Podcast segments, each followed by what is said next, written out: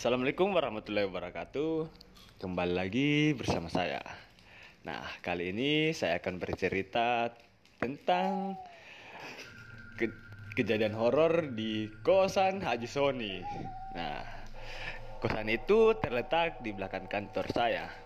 Nah, malam itu malam Jumat Kliwon, tepatnya jam 12 malam. Saat itu saya pulang dari memadamkan api. Nah, saya kan kerjanya pemadam kebakaran, ya kan, Cok? Nah, kali ini saya bersama teman saya.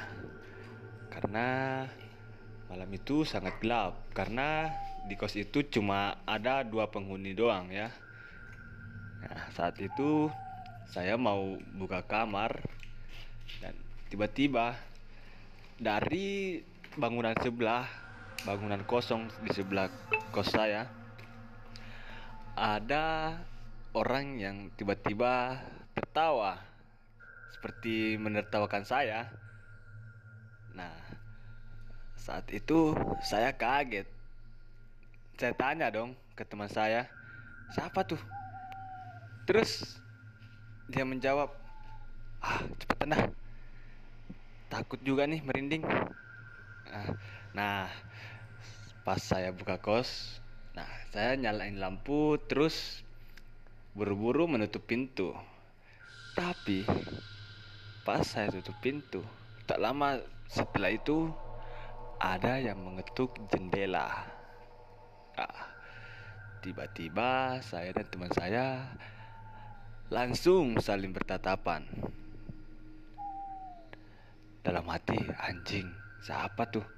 Jangan-jangan itu tuh yang tadi yang ketahuan saya. Akhirnya saya dan teman saya beranikan diri untuk melihat keluar. Nah, saya bersama teman saya membuka pintu dan melihat oh, ternyata kosong. Gak ada orang-orang, Cok. Wah, anjing sih. Tiba-tiba bulu-bulu kami berdiri tuh, bulu kuduk, bulu kodok, ya kan? Nah, akhirnya kita menyalakan ayat dari ponsel kami menyalakan ayat suci Al-Qur'an. Tapi kali ini ada yang mengetuk di bagian pintu lagi. Tapi suaranya lebih keras dari sebelumnya. Wah, panik dong. Aku pura-pura tidur kan. Tapi tiba-tiba suaranya tambah keras. Akhirnya saya dan teman saya memutuskan untuk mending kita nginapnya di kantor aja deh biar lebih aman. Tapi pas saya buka satu makhluk muncul di depan saya yang berbulu lebat, tinggi, besar, dan bermata merah. Sontak kami berdua teriak dan menutup kembali pintu dan tak jadi keluar untuk pergi ke kantor untuk nginap. Akhirnya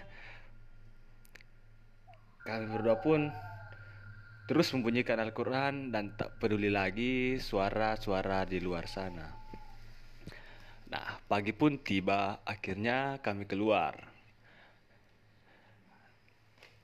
Tak lama setelah itu, pemilik kos pun datang. Akhirnya kami bertanya, siapa tuh yang